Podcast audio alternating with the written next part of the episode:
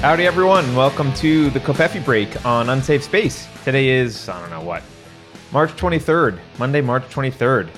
And um, this is the first time that we have gone live and there's already super chats. Thank you to Ninja Kitty and Tabitha Inman. I hope I'm saying that correctly. Um, welcome, everyone. Uh, we missed you. I'm Carter, and I'm here with Carrie, who didn't just bring any old hat today. Carrie brought something special for you. Here you go. There she is. Hi, Carter. Uh, thank you. Well, and we should say thank you to Little Ragamuffin because Little Ragamuffin organized a raffle that uh, as a raffle to support us, and uh, we didn't realize it last time, but uh, the super chats that we got last time were because of probably because of her raffle. And um, oh. if, if you do, basically, from what I understand, if you do a super chat, uh, and it's uh two two dollars and fifty cents or more. I think you get a raffle ticket for each. She can correct us in the chat, but I think you get a raffle ticket for each one.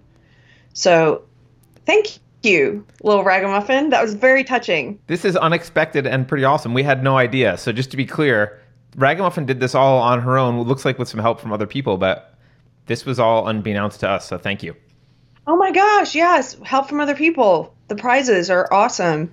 So, like first prize, you get a Tuscan Knits uh, skein. Are we saying that right? I think it's a And- skein. I think it's a, A skein. skein? Yes. You get a skein. Why? Why I know Well, this is disturbing, but yes. Yes. Uh, you get knit, nibble a PDF knitting pattern. Oh my God, knit nibble. You get uh, a ragamuffin pattern. Second prize, you get two skeins from Potion Yarns. Potion Yarns is someone we need to talk to at some point. By the way, Potion That- Yarns. been I don't. I. don't- I I'd Potion Yarns has been on my list. They've also faced SJW attacks. We Oh, we if you're watching, we want to talk to you at some point, Potion Yarns. Uh, anyway, there's a whole list of prizes. You guys can go read them. We we put, just posted it on our Instagram, and uh, so it looks like for every uh, oh no, I got it a little bit wrong. Okay, so for every five dollar tip via Tipstar, I don't even know what Tipstar is. That's our subscribe star tip jar, Carrie. Oh, okay, okay. Well, for that, you get a raffle entry for a five dollar uh, minimum donation via Subscribe Star. You get fifteen raffle entries. Oh, five dollars a month, you get fifteen raffle entries. And if you do a live super chat in two dollar and fifty cent increments for every two fifty two dollars and fifty cents, you get um, raff- bonus double raffle entries. Anyway, thank you very much, little ragamuffin and for everybody who's donating. We really appreciate it. Yeah, I wore this hat today to remind myself to be peppy and energetic and not be an asshole who leaves Carter stranded live on a show without my interest or engagement. You're not an asshole, actually, Carrie. I'm but I can behave like one without meaning to. Well, That was me trying to rally, by the way, last time. But I thank you to thank. I apologize to Carter. I apologize to everyone who's watching for being. don't you don't have to apologize. I am an asshole often intentionally, so I think you you get some passes for free. Okay. Um, you know what? I wasn't going to talk about this, Carrie. I wasn't planning on talking about this uh, too much, but um, your hat's reminding me of it. Uh, unicorn. You know what unicorn means in the startup world, right? Or no? Maybe not everyone does. I'm like No. immersed in Silicon Valley. I don't know. Okay, a unicorn is a company that uh, achieves a billion dollar valuation.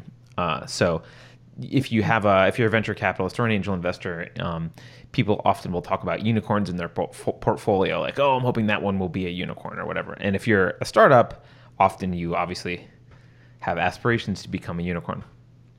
Uh, and I think it was coined by Aileen from Cowboy Ventures came up with this.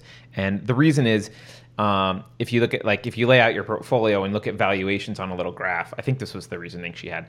Uh, there's like there's always that one if if you have a unicorn, right? There's that one that like sticks up. It's like this big spike. Valuation is so much bigger than everyone else because that's the one that did well. And most startups, you know, fail and do horrible. So the unicorn's the one that like stands out and and does really well. But um, I don't I don't normally talk about television. We don't watch a lot of television, but I'm sorry. I can, is it okay if I talk about a television show for a minute? Please, please. I look. I need a distraction from my monetary financial situation. Panic. so, Well, I will. which quite frankly is overwhelming. So, talk to me about TV. Is it about a kid show? It's not a kids show. It actually is related to financial overwhelm, though.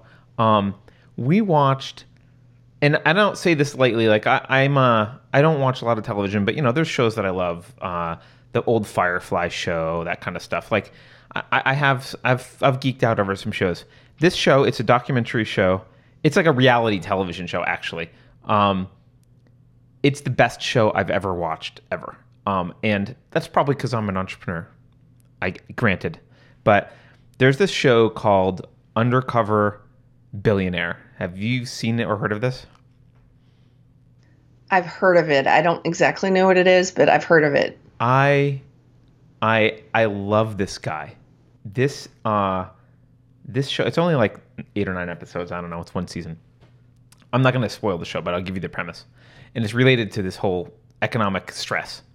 So the guy, um, the guys. So let's start off. We're in a culture right now where kids are being told, and you know this more than anyone, Carrie. Kids are being told uh, the American dream is dead. There's no such thing as the American dream. It's all about privilege. It's the white patriarchy. It's um, you know, you can't get ahead. No one can possibly make it. Blah blah blah. Everything's it's a fixed rigged game. Bernie Sanders tells you like you know working class people can't ever get ahead. Blah blah blah. That's the holy crap. Sandy, oh, at least it's not U.S. dollars, Sandy. I was nervous for you. Sandy Nitz just gave us a super chat with a very big number. I think it's about twenty bucks, Thank which you, is still Sandy. a lot. Thank you, Sandy. Um, Thank you, Sandy Kins. uh, I was like, what the hell? Um, anyway, so the, everyone's being told this American dream is horrible. I can't look at chat while I talk because I'm going to get distracted. Everyone's being told this um, this dream is dead, and like you know, you got Bernie Sanders out there and and AOC and people like that telling youth that there's no way to succeed and um, everything's unfair, right? So this dude, um, he is a first of all, he's a self-made billionaire. Um, now, of course, there's some leftist snark. Like there's there's there's always like nitpicky people who are like, well, Forbes, who doesn't have access to his finances, estimates that he's only worth 500 million. Like, who the hell cares, right? We don't know his money. We don't know his actual personal financial situation. But uh, billionaire, he had he had a company that was worth billions. He sold the company to Blackstone. Anyway, guy's billionaire. He decides, and he, he was self-made. He grew up poor. Um, and he's he I guess got annoyed that there was all of this rhetoric floating around that like it's all luck, you can't like no one can make it, that the American dream is dead, right? So he decided to he placed a million dollar bet on himself to do this. He decided he was going to in 90 days he uh, without using his name, without using his connections, he, he had $100 in his pocket and an old truck with, with gas in it. He had he was and he didn't know where he was going. He had some he had his film crew, they filmed all this. His film crew uh, he, on his private jet flew him to some location he didn't know.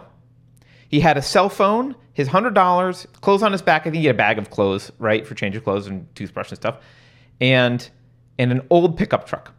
And he bet that he could make a million dollar business in 90 days, starting from that. And uh, they flew him to Erie, Pennsylvania. In in the winter, there's like snow on the ground when he lands.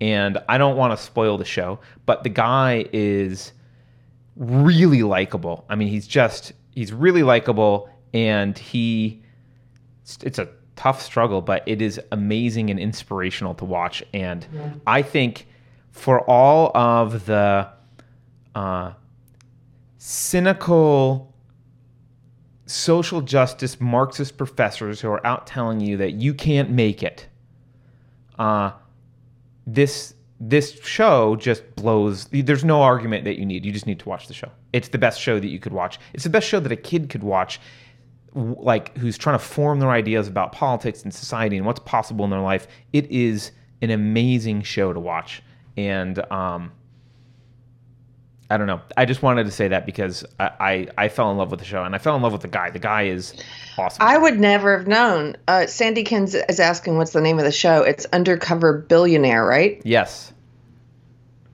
Uh, I would never have known that was a good show. So thank you, and thank you, Tara. Tara just gave us uh, a dollar ninety nine in chat as well, super chat. Thank you, Tara. Uh, I really appreciate this.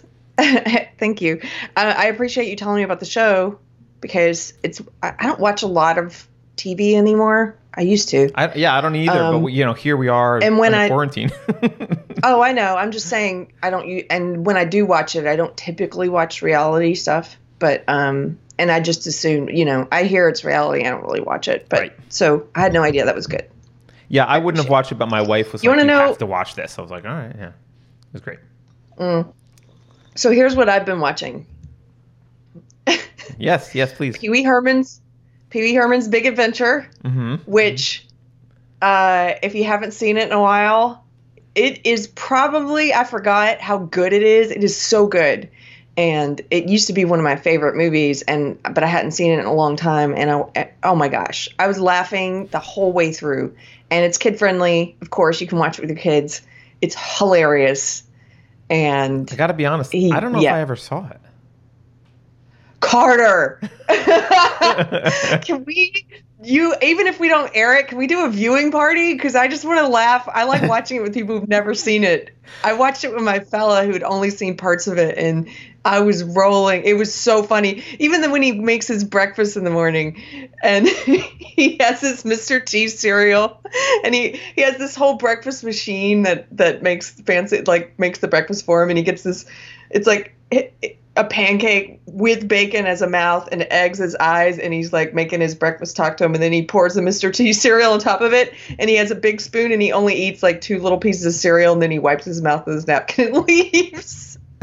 like just, it's hard to. Every little part of it is ridiculous Okay. and hilarious. All right. Well, anyway, uh, yeah. I've been watching a lot of uh, childhood favorites, so maybe uh, you know that whole thing about type reverting to type. Yes. Maybe I'm re- You've curled up into a little ball in the fetal position on the couch watching kids' movies. Is that what you're telling us? Yeah, yeah. I thought you were going to talk about. Oh, Anthony's here. He says, "I pity the fool who don't eat my cereal."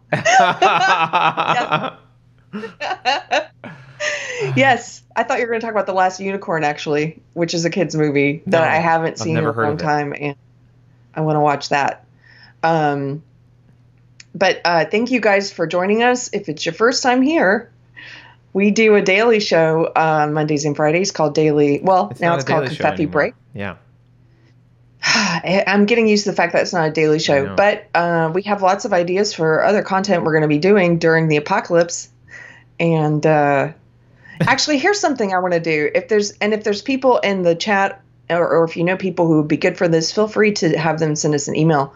I want to talk to people who are who who can go, who can give us interesting instruction on things to do from home, like. I have a friend who does these beautiful uh, color pencil drawings, for example, and I would love to talk to her if she decides she wants to come on camera.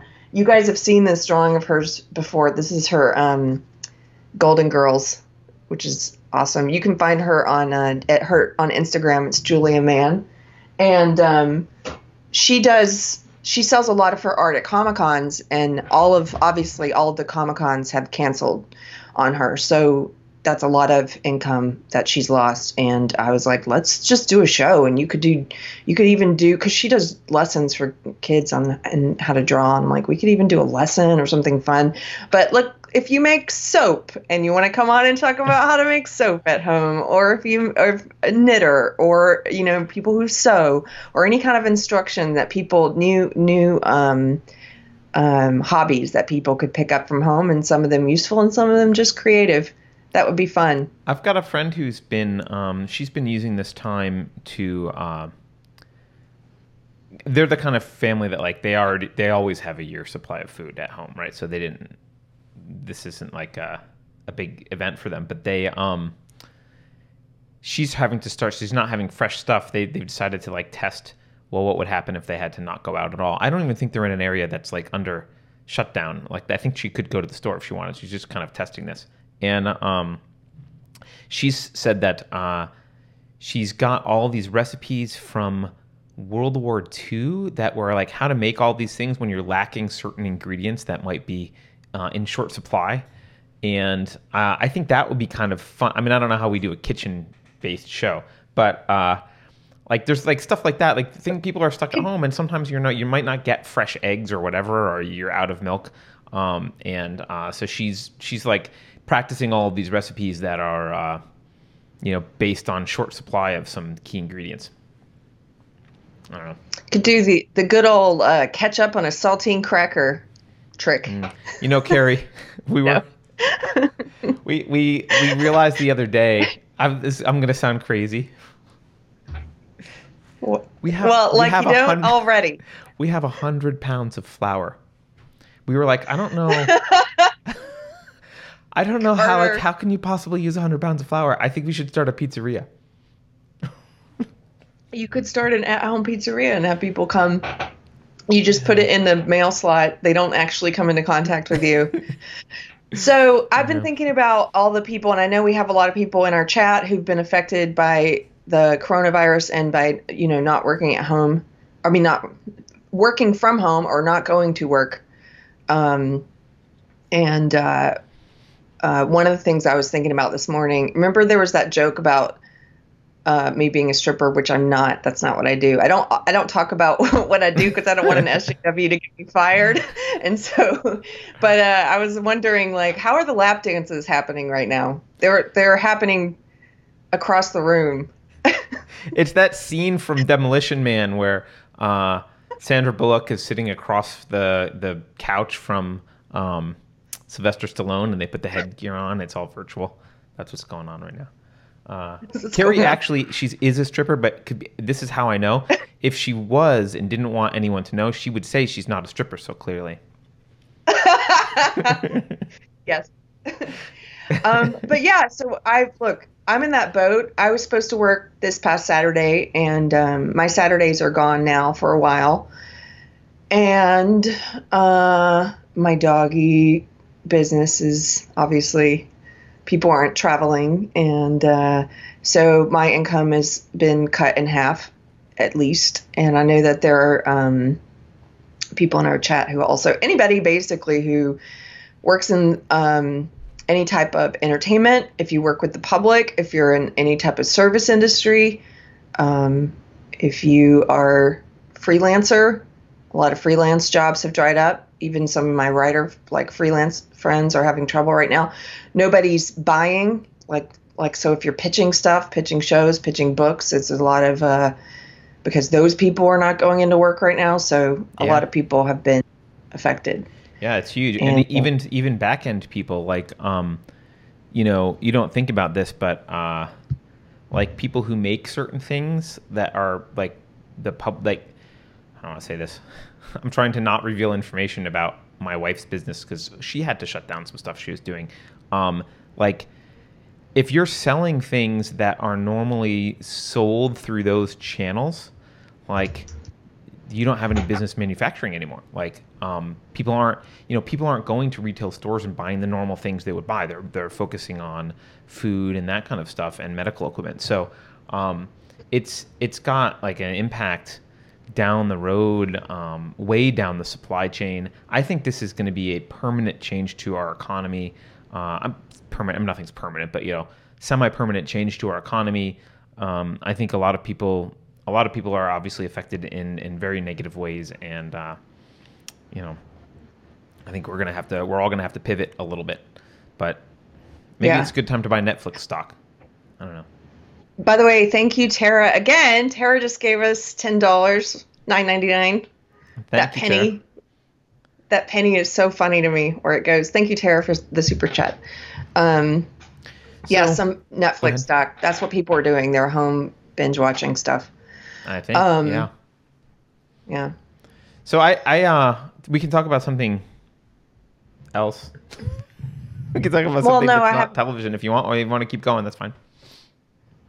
Oh, tele, not television. Yeah. No, I just want to talk. Here's the thing about doing the show only twice a week now. It seems like I'm also overwhelmed with all of the news updates and everything that's going on, and um, it feels like I don't know where to start in terms of what to talk about.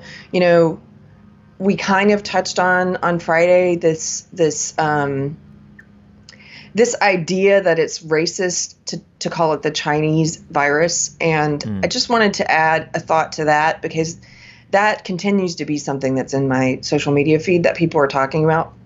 I don't know if people realize, in fact, I know that a lot of people don't realize that the Chinese government is putting out talking points on Twitter. We briefly mentioned this, but the Global Times, they're putting out talking points and then you have and and they're they're saying stuff like you know look, at this president. What a like criticizing trump's response and saying look at this president. You know he's calling it the chinese virus to deflect from his own mishandling.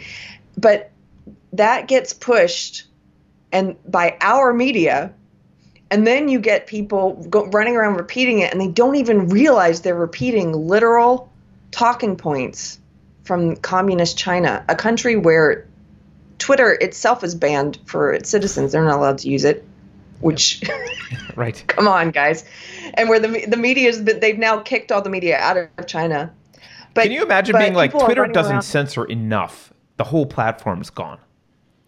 Yeah, you guys don't get to use Twitter.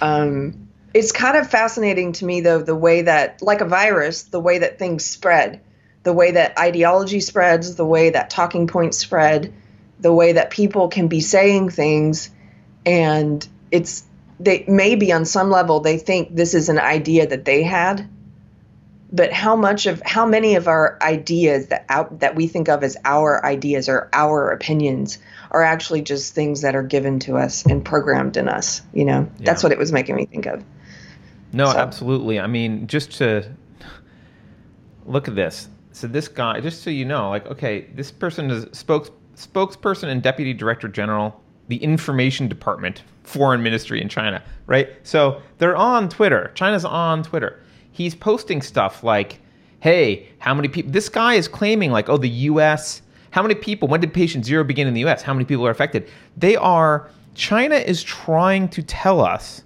that, trying, China is trying to, so let's, let's just back up. Just, this thing started in Wuhan. The Chinese government ignored it they um, they persecuted the people who were blowing the whistle when it first showed up, right? Um, one doctor eventually died, not because of their persecution, but contracted the virus and died. Um, they they've been censoring things from day one, so they waited for a while to acknowledge that it was even a thing and stop persecuting people who are blowing the whistle on this. Then they they've been consistently um, censoring any piece of media, obviously, that portrays their reaction in anything but the most positive light. And now that we think things are maybe getting under control in China, people are starting to return to work. It's not clear. Uh, we, we actually can't trust any of the numbers. We don't really know anything about China. You can't trust anything about what you're hearing from the numbers. Um, even the World Health Organization knows they can't trust the China numbers. Um, but regardless, let's assume kind of things are evening out in China. Now their focus, instead of stopping this, um, their focus has switched to shifting blame. And now they've got people like this guy and others um, you know, ambassadors and spokespersons for the Chinese Communist Party out saying, oh, it was the army, it was the U.S. Army that brought this virus into China. It's all the U.S.'s fault. And now they're they're they're spending all their time trying to say, look how bad the U.S. is doing. Trump is bumbling it. Blah blah blah. Um, and of course, because our media doesn't care about you or anything else, they don't care about the truth. They don't want to do any investigative journalism at all. They don't do any work at all. If someone they like says it, if there's a message they like that someone says, they just print it with zero, like literally zero research, nothing. So um, the, the, Chinese Communist Party says, oh, uh, Trump is doing a bad job. They just repeat talking points. Anything that the Chinese Communist Party is saying, they're just repeating talking points because they because they hate Trump. And so anything that they that the Chinese are saying now that's anti-American is that they're saying about the leadership, so therefore it's about Trump, and the mainstream media is just going to repeat it without without so much as doing a lick of investigation on anything. They have done absolutely nothing to hold China accountable for anything. I mean, the Chinese Communist Party is, like I said, censoring and lying. We know all of this. If our media were real, if if reporters were actually reporters, if these jerks at the New York Times who don't know how to add were act divide were were actually reporters, they would be investigating the truth about what's going on in China and what has gone in China and gone on in China and what has been like covering up. They wouldn't just be retweeting talking points from uh, Chinese propagandists, but that's what they're doing. And so I I think partly I'm hoping that partly this is a wake up call to people who I know there's a few people who still kind of think that uh, our press is full of reporters. Uh, they're not. They, you shouldn't even call them reporters. They are just hacks. They're propagandist hacks. That's all they are. Um, they have zero, zero talent in reporting. Um, or if they do, they're just not using it. So, uh, I don't know. I just want to. That's a little bit of a rant. Hey, um, in the chat, Yep. Little Ragamuffin is trying to post the link to the raffle form, but I think it doesn't allow people to post links except for you, Carter. That's probably true. Uh, Um, where what link is she trying to post? I'll just tell me where it is and I'll Uh, send it to me on her- Skype or something. I'll do it or not Skype. Uh, Okay. Signal. Yeah. Um, Yeah. I'll I'll post it in chat. Little ragamuffin. Um, you know, Carrie. The other thing uh, related to this lockdown that I wanted to talk about is, uh, and Tim Pool covered this. A few people sent sent me this. I think Maria sent me this. I think Kent uh, Anufarchuk sent me this. Um, but Tim Pool did a good show about this particular article in Campus Reform. Have you seen Have you seen the left's reaction to uh, putting the professors putting their content online? yes. This is Yes. incredible, right? Okay, so here's here's the thing. Um, I, I want you to read this actually first before I give you my take. Sorry, Oh, okay. I interrupted. Sure. No, that's fine. So, um, we'll just go through this. Professors worried students will share lectures with right wing sites. This is by Jon Street, managing editor at Campus Reform. Um, and he, he starts off with this example of a tweet here Emily M. Farris. If you're recording a lecture on anything controversial, be prepared for right wing sites to ask students to share it. He says professors across the country are taking to social media to express their concern over being forced forced. I love how they use the word forced. Being forced to deliver their course lectures online amid the corona, coronavirus outbreak, sharing with each other tips on how to limit the number of people who are able to see what they're teaching students, and criticizing right-wing sites and even campus reform specifically. Texas Christian University Associate Professor of Political Science Emily Farris tweeted Thursday, and I just read the tweet. Um, and there's there's other people that have now um, there's other professors now. There's a whole uh, bunch of professors. I've been thinking about that, and even if not recorded, can students record? So, Carrie, why don't you? I mean, I, I don't know that we need to give more examples. This is this is a common theme now happening with professors. They're worried that because they have to transmit this stuff online and they're not behind closed doors like a little cult where no one can criticize them, that suddenly the Yeah. words that they're using will will will get out Yeah. into public and and people Yeah. won't like it. Why are you afraid of the public hearing the content of your lectures if you have nothing?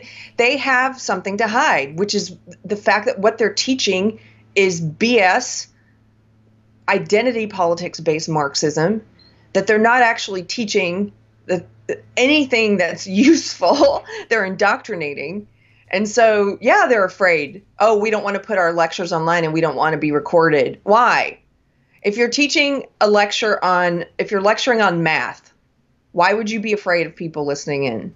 You know if you're lecturing on uh, e- even if let's say you're in the humanities let's say you're lecturing on um, um, something about which, which i agree historical oppression. Let's say you're talking about some of the things that sjws talk about. Why would you be afraid of people listening in? Don't you want people to hear your ideas? No, they don't. They don't want you to know what they're teaching kids. I also saw something interesting. Um, I can't find it right now, but it, there's again, there's been so much news and so many things I've been reading. This was about um, public schools and it was a it was one or more public schools that have uh, said they've they've said that their teachers can't do remote learning. They're not allowing them to instruct kids who want to learn from home because it uh, they said that some kids who don't have access to the internet or to um, devices yes i know you're laughing. They said that it disproportionately affects kids who are underprivileged and they can't afford they can't learn because they don't have the internet if they don't have the internet so you can't let other kids learn.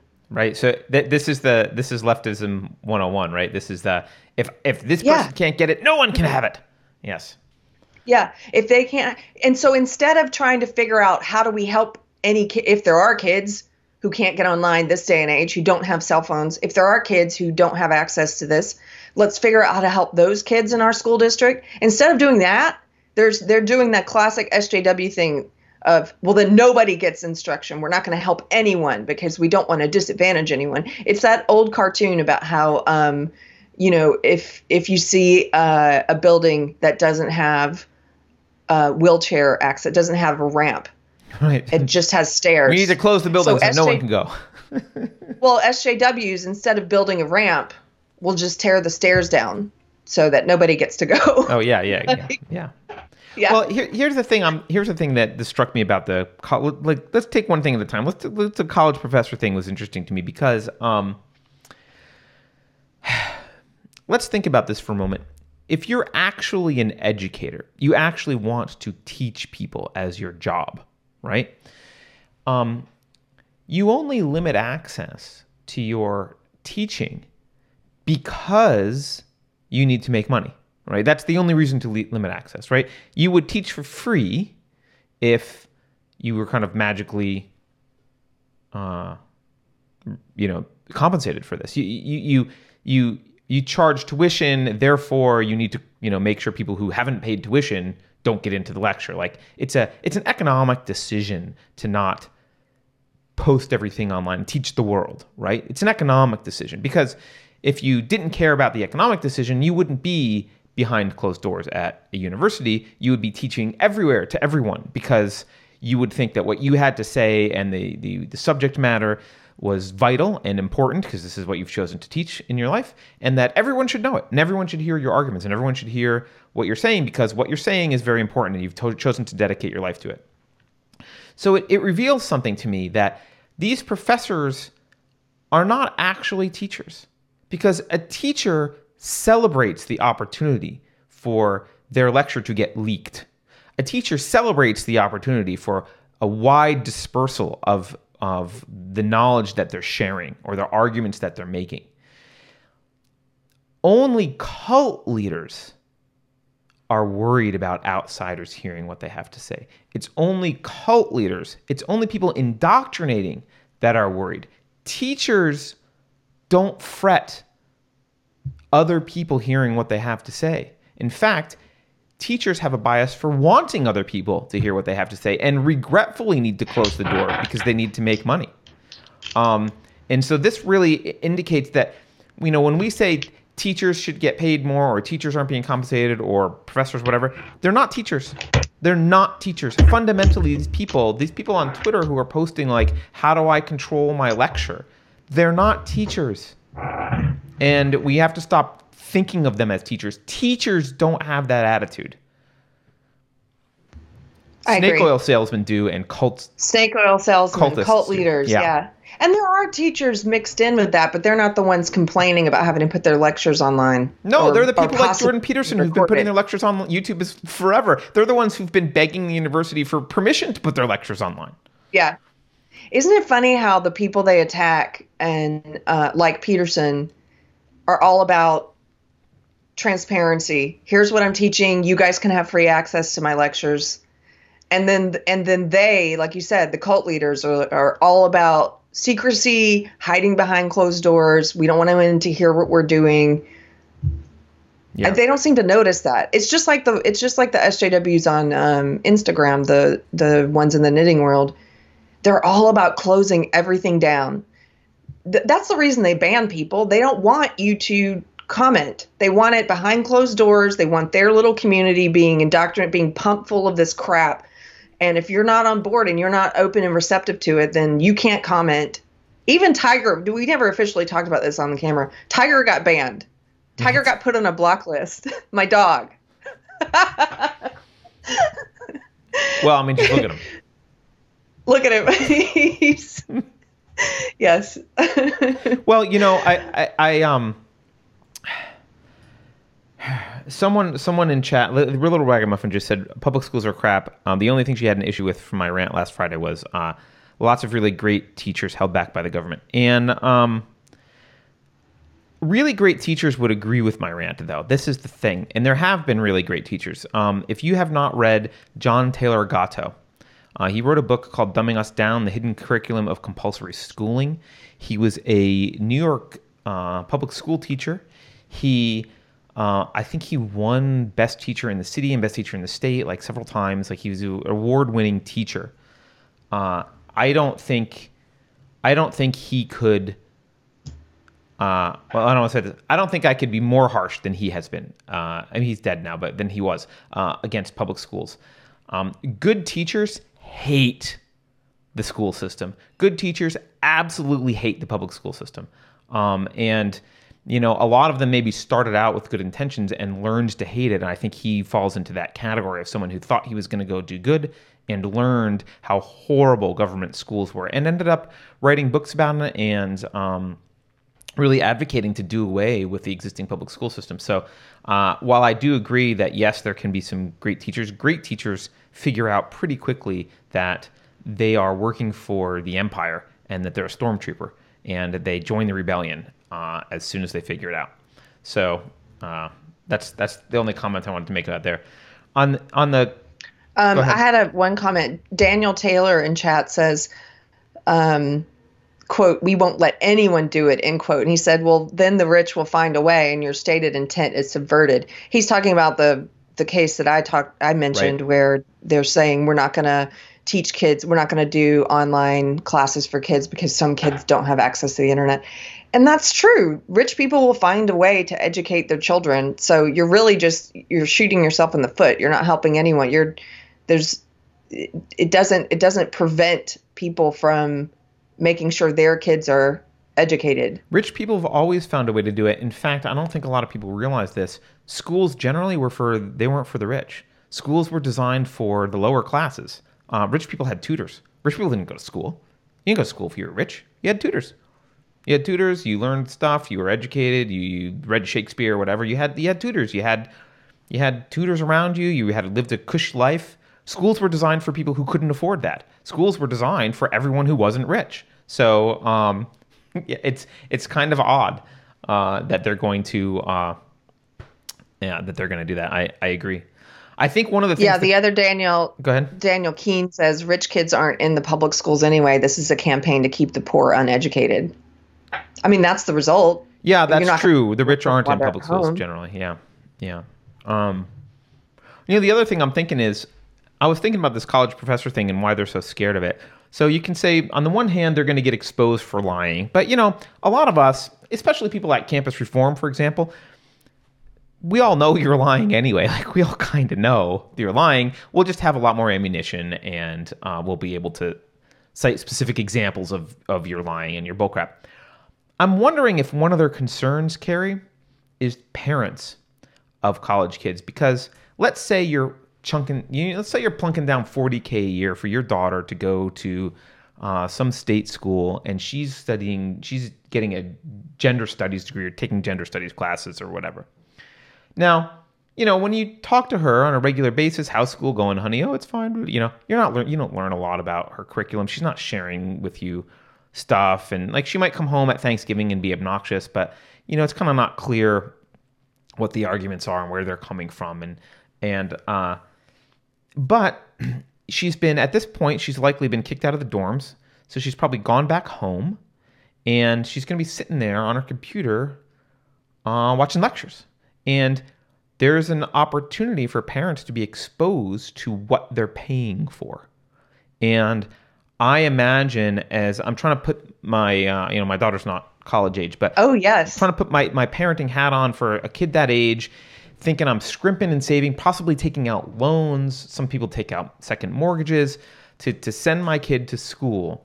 And the to see some of these lectures myself and realize what I'm paying for, I I'm not sure she would go back the next semester. I think that would become a very that that it, I'm very unlikely to continue supporting college. And even if I have committed to that child and like fine, I'll continue paying. I'm going to do it begrudgingly.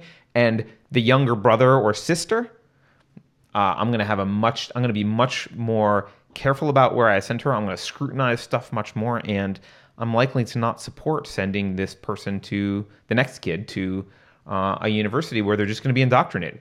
So I think they're Okay. I think they're hiding it not just from the general public, but they're hiding it from parents. totally hiding it from parents. That's a great point. You do you remember the episode where we went through one of my old college papers on the movie Gilda and about yes. and and all the SJW stuff I had to write like and it was all it, and if my parents had been reading what I was working on. Okay, so set aside I was a biological anthropology and anatomy major. Those papers they would have been fine with Right. They were about at that anatomy. time. Yeah. Now, right. Well, now even those papers are probably heavily SJW because it's in, it's infiltrated into the hard sciences. But um, but if they had been, my minor was women's studies, and if they had read any of that crap, that Gilda paper. And speaking of, to bring this back to Pee Wee Herman's Big Adventure, because I want to bring everything because of course there. we need to bring it back to Pee Wee Herman. because of course. So as I was watching it, uh, I remembered. Excuse me, I had forgotten, but I remembered. I'm pretty sure I did an entire paper on Pee Wee Herman's Big Adventure, and the and the homosexual gaze, G A Z E. And yeah, it was the Laura Mul I think Mulvey is her name, the feminist person who wrote about like the the heterosexual gaze in film, and that was in the Gilda paper I wrote. Anyway, somewhere in that huge box of, of coursework that we want to go through at some point and pull out all my crazy SJW stuff, there is a paper about Pee Wee Herman's Big Adventure, and my parents spent a lot of money for me to go to school and watch that movie and write about um, the subverted homosexual elements of of Pee Wee Herman. Herman. Well, Yeah. I, I wouldn't. Be, I mean, I didn't really watch Pee Wee Herman, but I wouldn't be surprised. if That's true.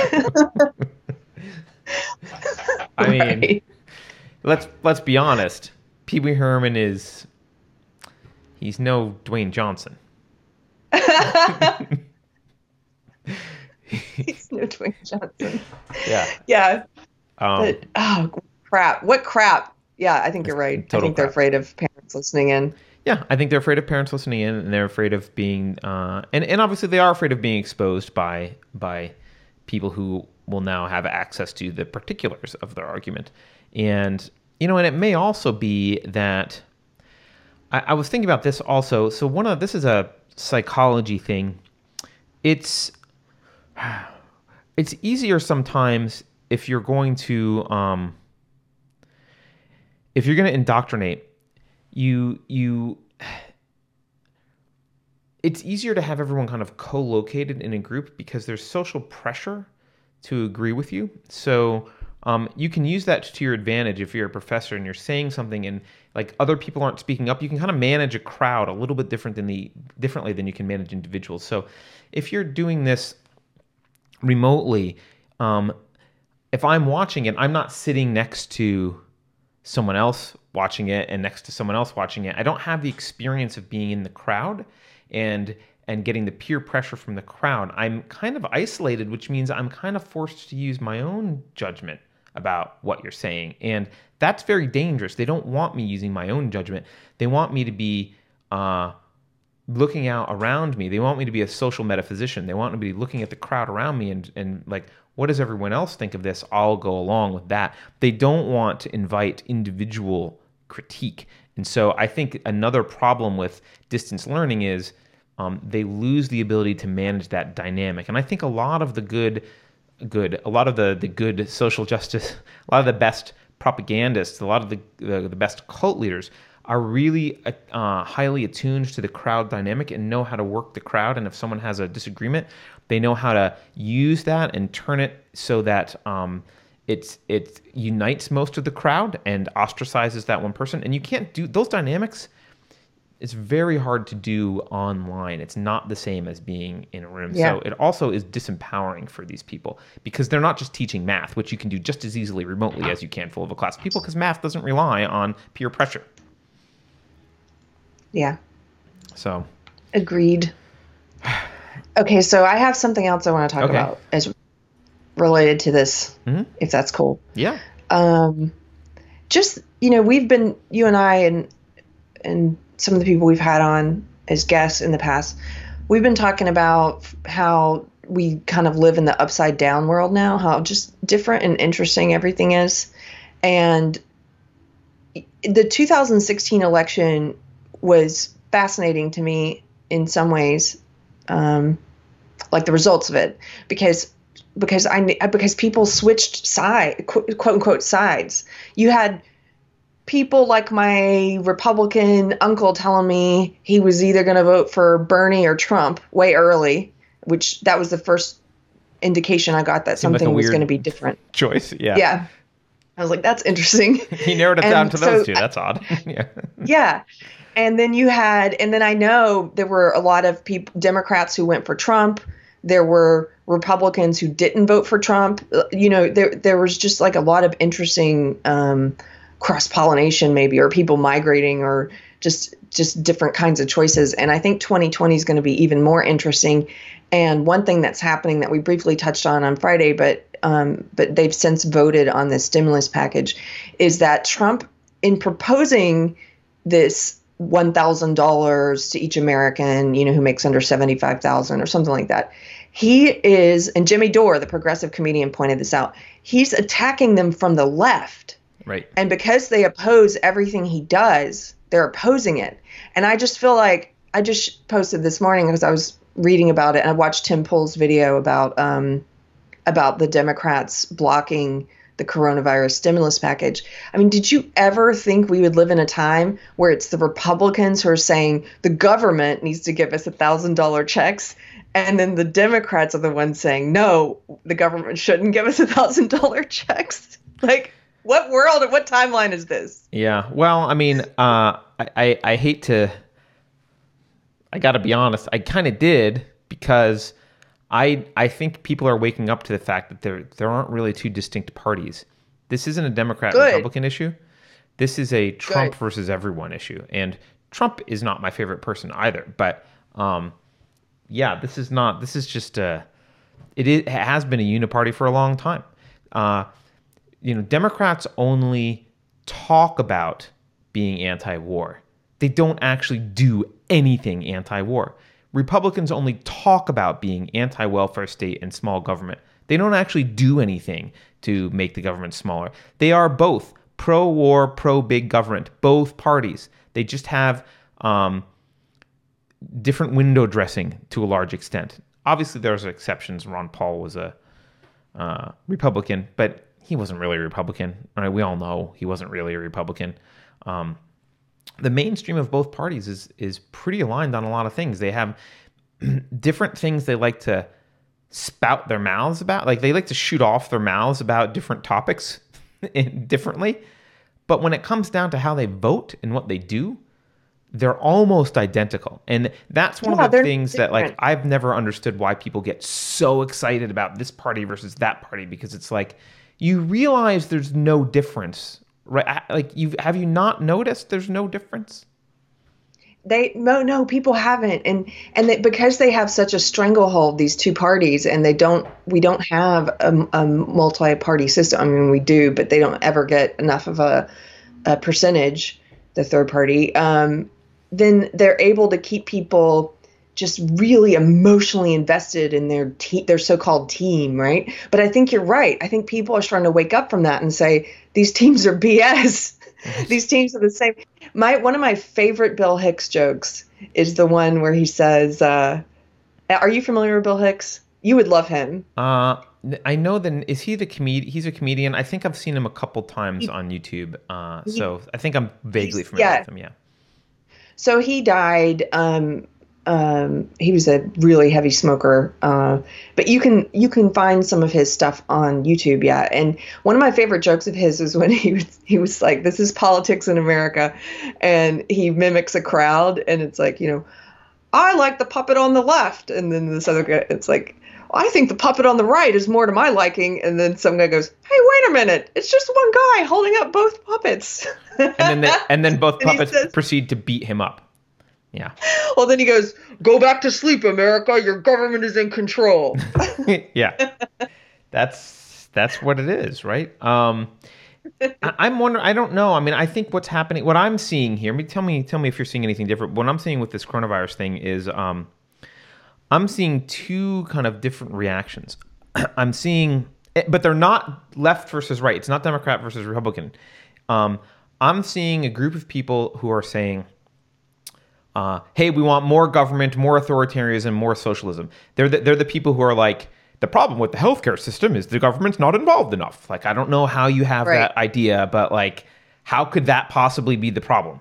Um, so like, okay, like we need more. uh, Tell us what to do. Uh, there's those well, I know why people have that idea, but go ahead. Okay, fine. But like, there's the people who are like, we need more of this government stuff because ah, save us, right? But the silver lining is, I think there's a lot of people who are who are realizing like, oh, the government never can protect me. They never can protect. It was never about their ability. They can't, and they never will. I have to protect myself. And actually, they're kind of in the way. Uh, this kind of sucks. Uh, I should be able to protect myself, and I don't want the government in my way. They're just kind of in the way, and I can't actually rely on them to save me. And I think that, and, and those are the people that are kind of like, yeah, why why are the cops still arresting people for stupid crimes that are uh, that have no victim? Why why can't I go out and take their own risk and do this thing myself? Why are you forcing me to shut down my business? Like I could take precautions. Like these people are, feel the government in their way. Um, and they're realizing that the government can't actually protect them from anything. And so I don't know, maybe we'll start to see a shift of like people who want to be sheeple and people who want to have independence and responsibility. I'm maybe that's a pipe dream of mine, but those are kind of the two categories of reactions I'm seeing, and they don't seem to be. Uh, it's not a one-to-one correlation with what political party you're in. Is that what you're seeing or no? Yeah. Yeah, that is what I'm saying. By the way, Daniel Keene in chat says if you want to see the real situation, look at how the GOP and the DNC treat third third party candidates. There is nothing that brings the parties together faster than a viable third party candidate. That is true. Mm-hmm. That they align and they what they do is they try and make such a boogeyman out of the other party's candidate that then all the little zombies pile on and say, How dare you vote third party? If you vote third, I remember even before I really started waking up, the night of the election, I saw friends of mine on the left, a lot of friends, posting long screeds attacking third party voters and attacking people like Susan Sarandon, Oh yeah. you know, for supporting Jill Stein and just, you know, this is on you. This is your fault. And even then I I I hadn't had this I was I was kind of at the beginning of this awakening or change in the way I looked at things. But even then I was saying it's not the fault of third party voters. They're voting their conscience. That's what you should do. That's what we should do. It's it if anything, it's the people who are voting out of uh, fear and manipulation. I think that you're wasting your vote. Vote out of your conscience. right. So, Yeah, and uh, but they will. They, been, the left. Go ahead. Well, I, I mean, I'm I haven't been on the right, so I don't know if the pressure is the same there. But I will say on the left, it is. It was relentless during the 2016 election. My friends were just. It was constant. You know, anybody who was considering voting for Stein um, was a traitor. You were. I mean, you were a non-person. Well, I, I can I can say as someone who spent decades not voting and before that voted libertarian, um, it's way worse on the left. Um, the Republicans will they'll give you a little bit of crap. They'll be like, "You're wasting your vote. You should really vote for blah blah blah, whoever it is, right?" Um, so you'll get that you'll get the "you're wasting your vote" stuff or you know whatever. But um, the la but they but they but the Republicans. This is my experience, anecdotal. The Republicans' response is is always one of like, you're a fool, you're, you're an idiot, but you know, you're just causing problems. You're you're wasting your vote, right? The response of the, the Democrats, um, they're angry at you. They hate your guts for doing it. Um, they feel like you've betrayed them personally, and that you're single-handedly responsible for the demise of culture. Uh, like you're the worst person in the world, and um, Yeah. so while they both oppose it, there I have noticed a difference coming from the right, you know, and, and the left, but I don't know if that's always true. Everybody, okay, so Kent says, and, and Maria also came in. Hi, Maria. Hi, Kent. And they were like, oh, you started early. Yeah, we started early because we're doing an interview later today. We had to start early. I apologize. Nicole Pratt of the Mountain People. Thank you, Nicole, for the super chat, 25 bucks. Uh, what the heck? It's not noon mountain time. What is going on? Hopefully, this gets me in the raffle. Sorry, I'm late. Yes, Nicole, that gets you in the raffle. I think that gets you a lot of raffle tickets. Um, if you guys missed the beginning, Little Ragamuffin was really kind. She put together a raffle to support Unsafe Space with a bunch of other people, uh, including Tuscan Knits, uh, Knit and Nibble, and Potion Yarns, among others. And uh, if you guys donate um, either via our Subscribe Star or in the Super Chat today, um, it wins you some raffle tickets. You can get cool, nifty prizes from some of those people. So thank you guys. Thank you, Nicole, for joining us. I'm sorry we started early.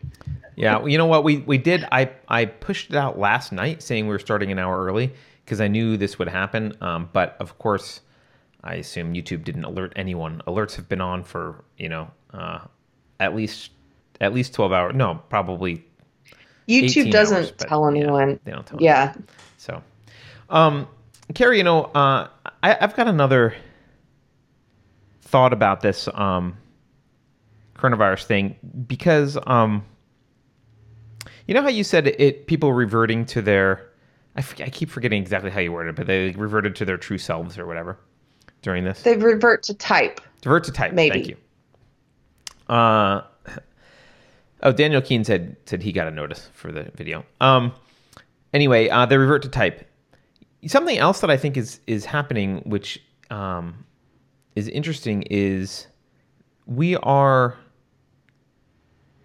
we're reverting to. I think I think it might have been Tim Pool that said this. I've someone else said this, and I want to give them credit, but I can't remember who it was, so I apologize. But um, we're we're reverting to um, how do I want to say this? Our ideologies, a lot of the the popular ideologies, are not based on reality. And when you're faced with an existential threat, um, ideas and belief systems and ways of being that aren't tied directly to what's real aren't very beneficial. And so people are actually reverting to um, they're they're giving up some of these ideologies because just as an example, right?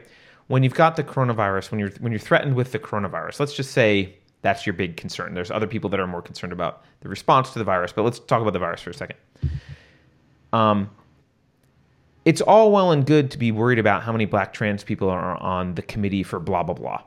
But when your life is in danger and you you perceive an existential threat, you don't want to hear about how there need to be more trans women doctors uh, or whatever. Like you want it fixed, and what you care about is a meritocracy. You want the best people working on it, and because it has a direct impact to you, and it's an important impact. And so suddenly, all of these, uh, we'll call them uh, th- these kind of champagne socialism, first world socialism problems that are invented by bored people with a high standard of living in the West, suddenly those problems don't seem like they're a big deal. Like, do we really need to argue over representation on this particular committee? And obviously, yeah, sometimes the New York Times or Washington Post still thinks that's what we should be arguing about, but people look at that and they think it's ridiculous. And you know, I forget who said this, but they were comparing it to the the zombie apocalypse, and they were like, look, if if a zombie apocalypse, I think it was Tim Pool, if a zombie apocalypse is happening, right? Uh, you resort you revert to gender roles. No one is like, well, you got to hold the axe last time, Dwayne Johnson, but it's time for Elizabeth Warren to hold the axe because a woman needs to be in that position as well, and we need 50-50. Like, no, stand by the door and hold the axe. Like that's you're the guy, you're bigger, you've got bigger muscle density. Go do that. Uh, those aren't Tim Pool's exact words, but I think he's got a point. There is a reversion. There's like a re- there's a re- there's a recognition that a lot of this ideology is completely disconnected from reality, and um, I think an existential threat really drives home uh, the obvious ridiculousness of this and the impracticality of it. Because if you have a moral view of the world, um, it's it's not incompatible with the, a practical view of the world. Uh, you know, proper morality is built on uh, f- one of the foundations of proper morality is a recognition of objective truth and facts. You can't have morality without a, a, a recognition of what's true and real objectively. And so, um, if you've got a system of ethics or morals that are built on something that's not true, that's built on a lie, you can pretend that that's a valid system of ethics so long as you're relatively safe. But the minute that reality rears its ugly head and you're at threat, you don't have the luxury to pretend that, you know, trans women are women anymore. It's over. You've got to focus on what's actually real. And that, I think, uh, undermines a lot of these stupid ideologies. Okay. You. This is this is why I wanted to do a sketch a while back, and I still want to do it. We have enough money, but um, I wanted to do a sketch. That, this was like from a year or two ago, where it's some sort of apocalyptic event, and you're in a bomb shelter, and the bombs are falling, but it's a bunch of SJWs organizing everything, and they're arguing over right. gender neutral bathrooms. right. that's that's focusing on ideology and ignoring the reality of your situation. That's like that Vice article we read on Friday about transgender surgeries and you know what this pandemic has really done is shown us how transgender people's surgeries should be deemed necessary no that's not what this pandemic has done right right um, also kent reminded us of that terrible song that we covered that time put a woman in charge oh my god Remember i that? forgot about that song that was horrible yeah um, thank you yarn hoarder for the super chat. Thank you very much. Yarn Hoarder also said um, she's going to donate some yarn to the raffle. Oh, so awesome. that's cool. And uh, Yarn Hoarder is also a fiber art freak. I feel like we need to say that because it's very important.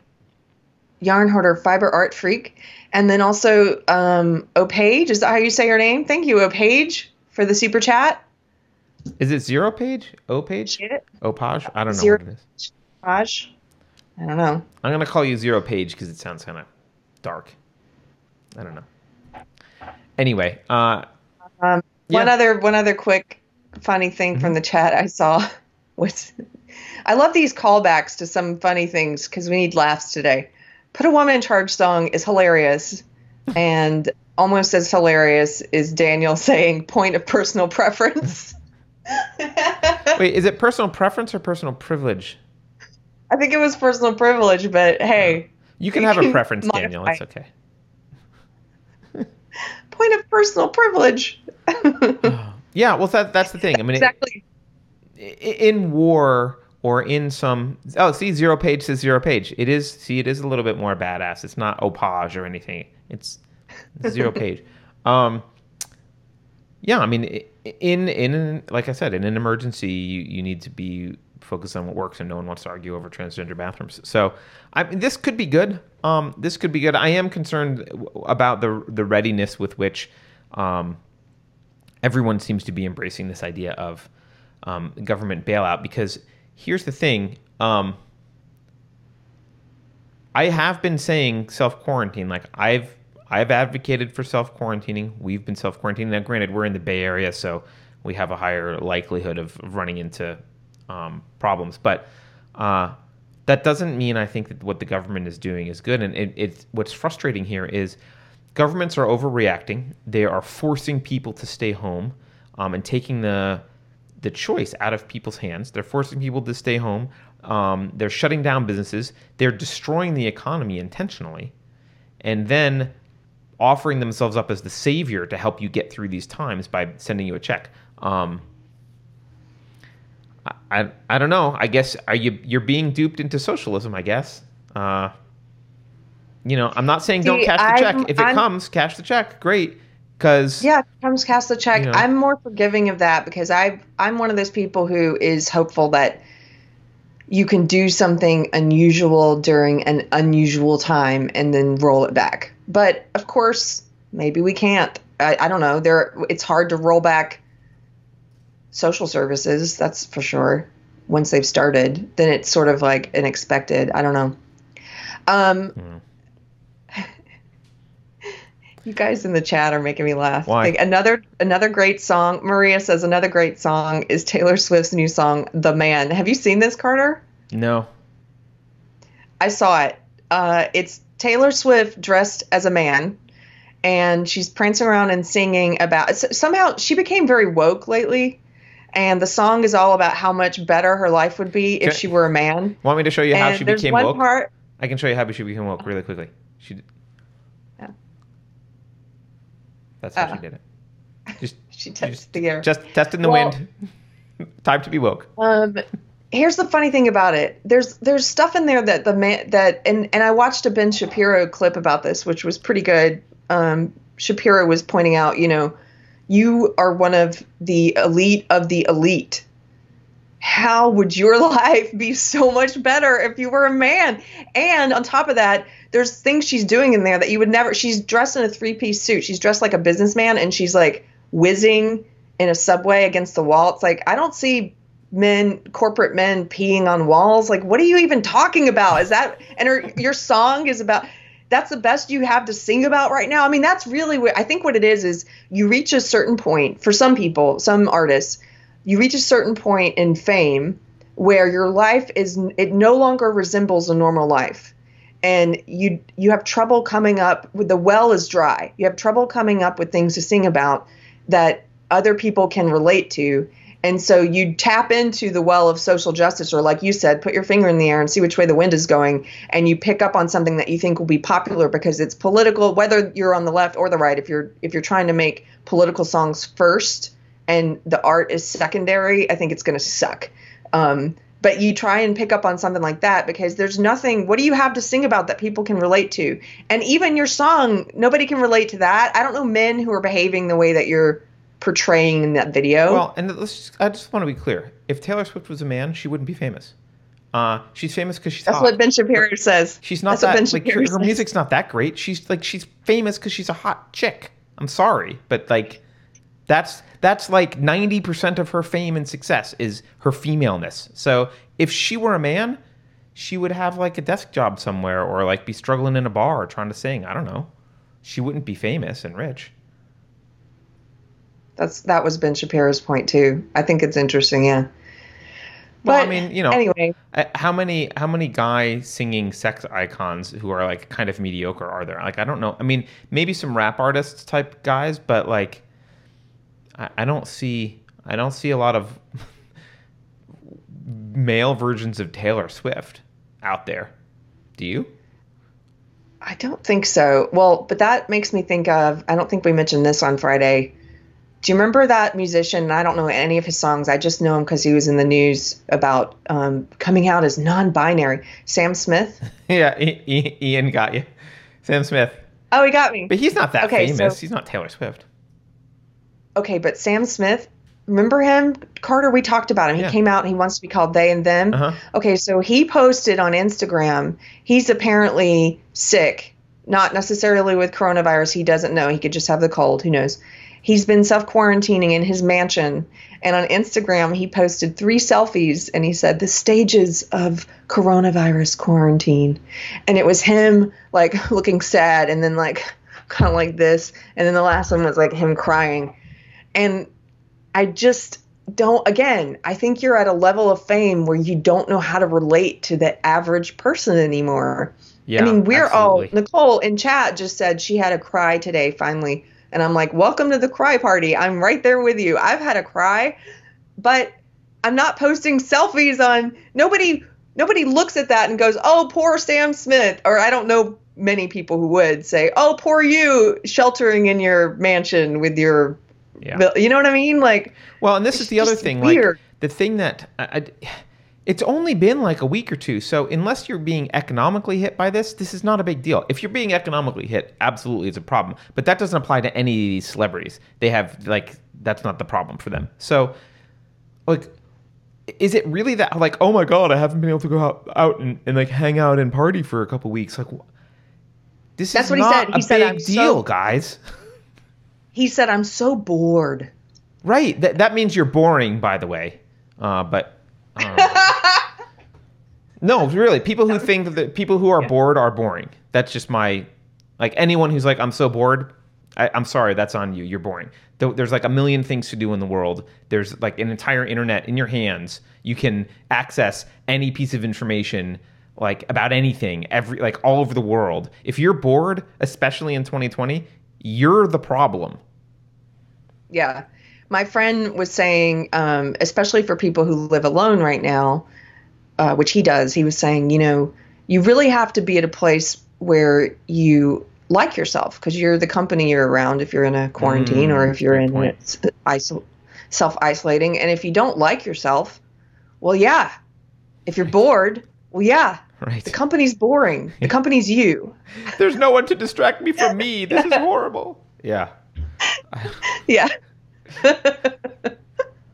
Yeah. Well, yeah, the celebrity thing, uh, celebrities have been not only out of touch, but just showing their kind of true colors with this whole thing. They're all narcissists. Someone said that Sam Smith is a narcissist. Yeah. I mean, of course, most of them are extremely narcissistic, I think. So I think that is par for the course. I mean, I think you kind of need to be in many ways. So I don't know. Anything else, Carrie, or should we call it a day? We do have an interview to prep for a little bit. I need to prep. You're you're prepped. I know you're a prepper. Yeah, you know, I'm prepped, but uh, I could be more. I can always be more prepped. Uh, I am. I am. Yeah. I am a prepper. Uh, a little bit of. I'm not as much of a prepper as you think, but I, I guess I should stop saying that because I I mentioned my hundred pounds of flour, so I'll just be quiet. and you're 70 masks. yes. Good thing nobody knows where you live, Carter. We'd be showing up. Give Uh, us a mask, flour. You'd you'd be you'd eat some lead. I think. so. Uh, yes, it is good. You know, actually, I'm going to say this about there's been um, a weird resentfulness, which I uh, I think is a problem with our culture. I get that you want to criticize people who ran out at the last second and got into literal battles at the store over toilet paper. Paper. I, I get that. They're they're horrible. You don't battle people over toilet paper and freak out at the last second. But I planned I don't owe you anything. I don't owe you my supplies. I don't owe you my mask. If you didn't plan, stop bitching about people who have stores of things. I planned for my family. And like that's admirable. That's not something to be ridiculed and condemned and for you to feel resentful about because you didn't plan. And I've seen a lot of people like people who are hoarding blah blah blah should be I'm, I'm not hoarding. I planned. I planned because. I'm smarter than you and I planned. And if you just lived a carefree life and didn't give a crap and didn't plan, that's your problem. I may be generous with people that are in my life that I know and love who need some help. That's fine, but I don't owe you anything. You don't planners and people who prepped do not owe other people who didn't prepare anything and it doesn't make us bad. Like K selected Yeah. people don't I- owe R selected people anything. Let's put it that way. Where do I fall? Am I K selected or R selected? I think You don't even know. I think you're a little bit R right now, but I think you're on a journey to K. I think there's some there's some Look, changes I'm- going on in you, so you're you're kind of in a no, man's land. the. I'm more K than you realize. You Okay. just think I'm R, but. I'm more K than you That, realize. that may be. I don't know. Um, I don't actually even want any of your 70 masks. I have my own mask, thank you. I want my Covfefe candle. Well, you know, I was I was I didn't mail it because I was I- going to bring it with me to Texas, but uh, now I guess I should mail it because I didn't go. So yes, you're right. I should. Yeah, Nicole Pratt in chat says Carrie has ammo, so you prepped in the most important way, which is good. I've always been prepped there. Yes. um, what was I going to say? Oh man, it was some something about being prepped and about the resentfulness. Oh, here's one of the. So I'm I have a, I'm in a local forum for my my um, town, and I've seen the worst and best of humanity, guys. If you're not in your local town, if you're in a small town, join your local forum. It, it's real insight into the human psyche, and uh, I've seen some really generous charitable posts and people offering to cook and bring food to people and you know all kinds of cool stuff. But i've also seen some of the worst parts of humanity in that forum. And i saw like the longest threads bickering about what you're talking about. People who were really upset about the people who um, have so-called hoarded uh, supplies which by the way i think a lot of this so-called hoarding is not necessarily the hoarding. It's not like people with garages full of toilet paper. I think it's just like most people went out and got two big packs of it or something because and then if everybody's doing that then the, the supply is going to be depleted. It's not like your neighbor is buying a hundred packages of the bulk. Um, but anyway no so and are- and wait i just want to make and there Yeah. are people who um, you can e- so everyone can easily af- after a little time everyone can easily have a year supply of everything. You just buy a little bit more every time and store it and eventually you get a year supply. So like there's plenty of people who have shit ton of supplies that didn't need to buy one damn thing in the last few months. And, like they already- they didn't ruin But- your like supplies of things. They were just ahead of you by years Right. Well, so here's the here's the and somebody says, "Who cares if they did buy a hundred pack?" Little rag- ragamuffin says, "That's their right to do that." It's true. It's true. I'm just saying, in general, I don't think the idea that in this forum, for example, there's people in this forum I'm in who seem to believe that all of their neighbors are horrible people and that they're all secretly hoarding hundreds of packs, and I don't think they are. No. But um, but so so the worst I saw was people bickering about the grocery store shortages and people and everyone starts making demands of everyone else. And the funniest I saw were the people who started saying, you know, and now all the baby wipes are gone. If you don't have a baby, you shouldn't be able to buy baby wipes. And like and then and then it devolved into this fighting of like older women saying, You millennial women need to learn how to wipe a baby's butt without a disposable wipe. In my day, we used a cloth and we cleaned it. And then it was just like this whole thing about like, you should have to bring your baby to show that you have a baby in order to buy baby wipes. right No. and those are the people that i just want to not be part of western civilization at all like if that's your attitude you don't belong here there are lots of other countries in the world you can go to where they don't have any freedom go there uh, here we take care of ourselves we don't Yeah. we don't we don't you know we don't make sure you have a baby to buy baby wipes Jesus. if you buy baby wipes in anticipation of having a baby, is that also wrong? And then if you have like a miscarriage or something, like do you have to return the baby wipes? How does that work? I don't know. By the way, I've always bought baby wipes. It's not because of the apocalypse. I mean, I just use baby wipes. Right. For and things. and by the way, just to point out for the retards who don't understand how capitalism works, the fact that people who don't have babies buy baby wipes makes baby wipes cheaper for everyone who does have babies. Hmm. That's how it works, everyone. That's how mass production works. So you should Carter, be thankful really that other you- people want baby wipes. I really want you to join my forum because I think it would be funny if you were in there. Yeah, I, can't- I can't. I'm not going to do online arguing with I know. stupid people. No, not arguing. I just want you to witness this. Oh, maybe Anyway, I'll, I'll, I'm sure I'll I'll keep witness telling it. you Yeah, about okay. it. I'll keep telling you about it. um, okay, well, guys, thank you for joining us. We push book club because some people have been distracted, me, and unable to focus, and that's also. But also, I know there were people in chat and people in the book club who said they were unable to focus on the book, and I agree. Well, to be clear, Um, Carrie, by the way, only one person sent an email about joining the discussion. One. So, Yeah, I mean, fine. People cool are- person. We can have a discussion with him. But if you want to join, you got to send Right. us an email. Well, people have been distracted, but I know for a fact there are more people reading this book than any of our previous book clubs. I know because people on Instagram who've never joined book club before are reading it and they're talking to me about it. Okay. And so I wanted we wanted to give people an extra week. Um, and so we're going to be doing it this coming Sunday, the 29th at 7 p.m. Central Time. So you have another week to finish reading The Madness of Crowds. You And wait, wait, wait. told- Texas lady, you got to stop saying Central Time. No one on earth knows what the hell Central Time is. It's 5 Pacific, 8 Eastern. No one knows Central. Who in chat knows Central Time other than Nicole of the Mountain People? Texas time, 7 p.m. Texas time. And you guys, and if you want to join us, please drop an email to speak at unsafespace.com. You can join us on camera or you can just join us in the chat like you are today. Um, yeah, see, Ma- Maggie's Grace says, say Texas time. I know they're all like, I know, I know. Yeah, okay, fine, great. Maggie's in Texas. Um, thank you guys for joining us. You can support us um, online at subscribestar.com. Look for Unsafe Space. You can give us a one time tip or you can give us a monthly donation. Any amount helps, even a dollar.